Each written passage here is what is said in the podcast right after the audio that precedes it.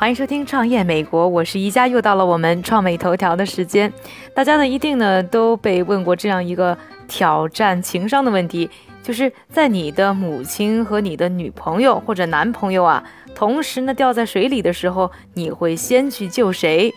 那这是我们呢茶余饭后呢经常呢会聊的一个呢调侃的话题，但是呢却成为了现在啊困扰着无人驾驶技术开发的大难题。有一些专家称啊，现在就必须啊要在呢谁的生命更有价值这个问题上呢做出抉择了。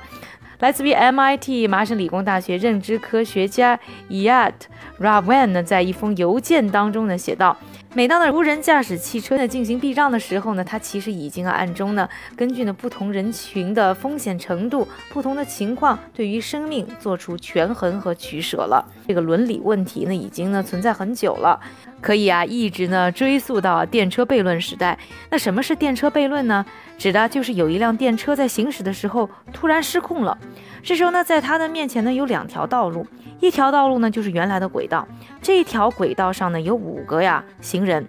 这五个行人是没有办法呢避让开的，也就是说，这个时候电车继续开下去就会把他们压死。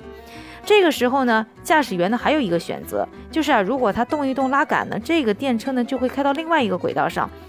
这样呢，就可以在呢电车失控没有办法停止下来的情况下呢，避开刚才原来轨道上的五个呢行人。但是新的这条呢电车轨道上呢，有一个无法避开车辆的人，也就是说呢，他有可能要把这个人压死。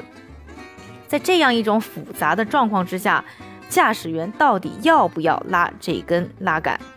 从那功利的角度来看的话，电车难题呢其实呢还不算那么难解决啊，因为牺牲一个人和牺牲五个人，在数量上呢做一个比较的话是比较容易呢得出结果的。但是呢实际情况之下，毕竟啊这个驾驶员是在拉了拉杆的行为之后呢，导致了另外一个车道上那样一个无辜的生命就此失去，所以啊也是有人在参与造成这样一个结果，也就有了责任的归属。那无人驾驶汽车系统的开发者呢，其实就相当于啊这辆失控的电车上的这个驾驶员。那当无人驾驶汽车在面临交通事故的时候啊，驾驶汽车系统的开发者呢，提前在汽车上呢设置的系统呢，就会决定呢无人驾驶汽车在生命面前到底如何抉择，究竟如何呢把伤害呢最小化。举个例子啊，比如说呢，高速行驶的无人机前面突然跑出来一个人，那这个时候呢，到底汽车是选择呢转向路障，那这样就有可能呢撞击呢自己车上的行人，甚至啊这些乘客还有可能会死亡。另外呢，就是选择什么都不做直行，那就会杀死呢面前的这个行人。在这个时候，到底无人车要如何抉择？Ravan 啊，就是我们刚才说到来自于 MIT 的这个专家呢，和他的同事研究了在必须牺牲一方的情况下要考虑的道德问题。那根据呢 Ravan 的说法，虽然这个问题啊现在看上去呢只是一个假设，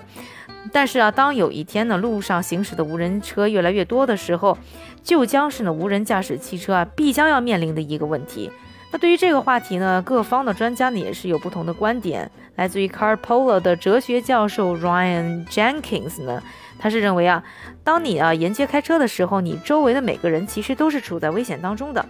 当我们开车经过一个骑自行车或者是慢跑的行人的时候，我们呢是喜欢给他们留出一些额外的空间，因为呢，其实我们潜意识呢是认为这样做会更加的安全。即使呢我们很有信心不会呢冲上去撞他们，我们会下意识的想要呢避免呢可能发生的一些结果，比如说骑自行车的人可能会突然摔下来，或者啊慢跑的人突然呢滑倒在路上。另外一个呢，来自于弗吉尼亚交通研究理事会的科学家 Noor Goodall 呢，在一封电子邮件当中呢写到呢。为了真正的保证呢行人的安全，只要有行人在人行道上走路，无人驾驶汽车就应该呢做出比较缓慢行驶这样的一个决定。万一啊行人突然撞到车辆上怎么办呢？当我们人类在开车的时候，其实很多的道德问题是通过我们的直觉来解决的。有些问题呢在现实发生的时候是可大可小的。但是人工智能不像我们人类，可以呢根据直觉去处理问题，需要呢对它呢进行的每一种情况明确的定义，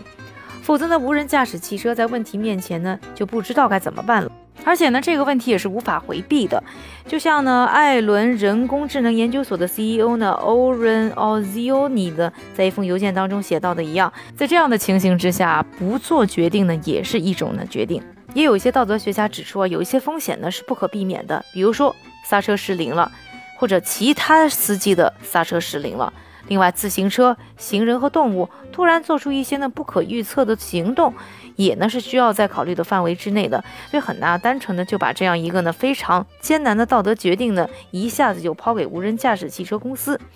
那我们来看一看一些呢具体的无人车啊技术研发的公司又是怎么处理的呢？首先说一说谷歌啊。那谷歌呢，曾经呢给出呢很多关于啊如何处理啊危机时刻之下无人驾驶汽车应该如何抉择方面的一些细节。在二零一四年呢，Google X 的创始人 Sebastian Thrun 呢就表示啊，谷歌的无人驾驶汽车啊，当发生了危机的时候，必须要做出某些呢困难抉择的时候，会选择啊去破坏呢两者之间呢体积较小的一方。那在二零一四年的时候，谷歌在开发当中呢，也是明确的。遵循这样一个逻辑，比如说一辆的无人驾驶汽车呢，马上呢有两种选择，一个呢是撞向卡车，另外一个呢是撞向一个呢较小的小型轿车。这个时候它就会义无反顾的撞向那一家小车而去避开卡车。但是撞体积小的主体的时候，其实呢也会带来很多的问题，比如说呢婴儿车和小孩子呢受伤的几率呢就会来得更大。在二零一六年三月的时候啊，谷歌当时的无人车项目的主管呢，Chris Urmson 呢，在接受呢《洛杉矶时报》的采访的时候就说啊，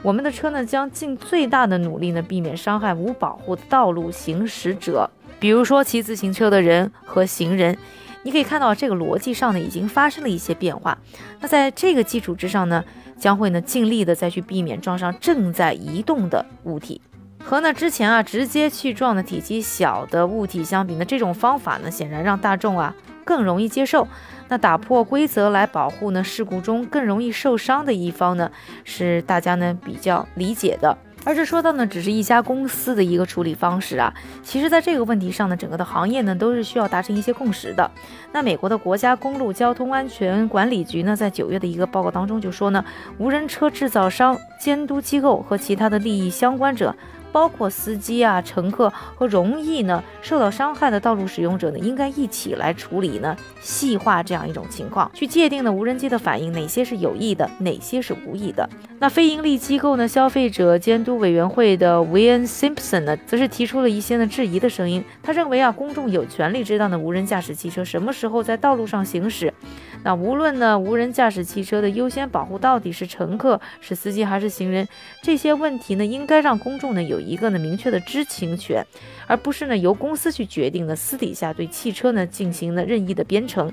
而来自于福特汽车安全全球总监 William Barr 呢，则是认为啊，我们呢要做的应该是从一个基于科学的道德角度了，如何处理好这个问题啊，而不是呢陷入呢无限循环的不切实际的假设，这样对于解决问题呢是没有任何帮助的。确实啊，这么一个问题呢，现在看来还没有一个最好的解决方案。生命价值在危机的时候到底如何权衡，可能会成为一个呢很古的话题，一直讨论下去。但是呢，有一件事儿啊。是大家必须认识到的，就是从数据来看，无人驾驶汽车确实可以帮助减少百分之九十，因为呢人为原因导致的交通事故的死亡事件。而我们希望呢无人驾驶汽车上路，也需要呢法律法规呢跟得上，不光是依靠呢这些技术公司呢去对技术进行完善，这样呢才能更好的让科技帮助我们保护更多的生命。